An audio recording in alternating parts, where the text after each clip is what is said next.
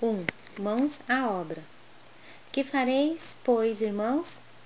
Quando vos ajuntais, cada um de vós tem salmo, tem doutrina, tem revelação, tem língua, tem interpretação. Faça-se tudo para a edificação. Paulo, 1 Coríntios 14, 26. A igreja de Corinto lutava com certas dificuldades mais fortes, quando Paulo lhe escreveu a observação aqui transcrita.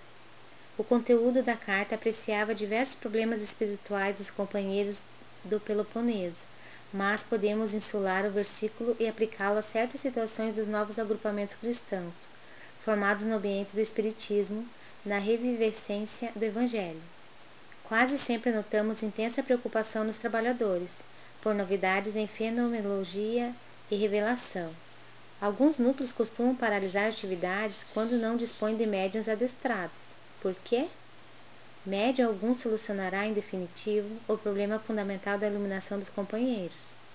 Nossa tarefa espiritual seria absurda se estivesse circunscrita à frequência mecânica de muitos, a um centro qualquer, simplesmente para assinalarem o esforço de alguns poucos. Convençam-se os discípulos de que o trabalho e a realização pertencem a todos e que é imprescindível se movimente cada qual no serviço edificante que lhe compete.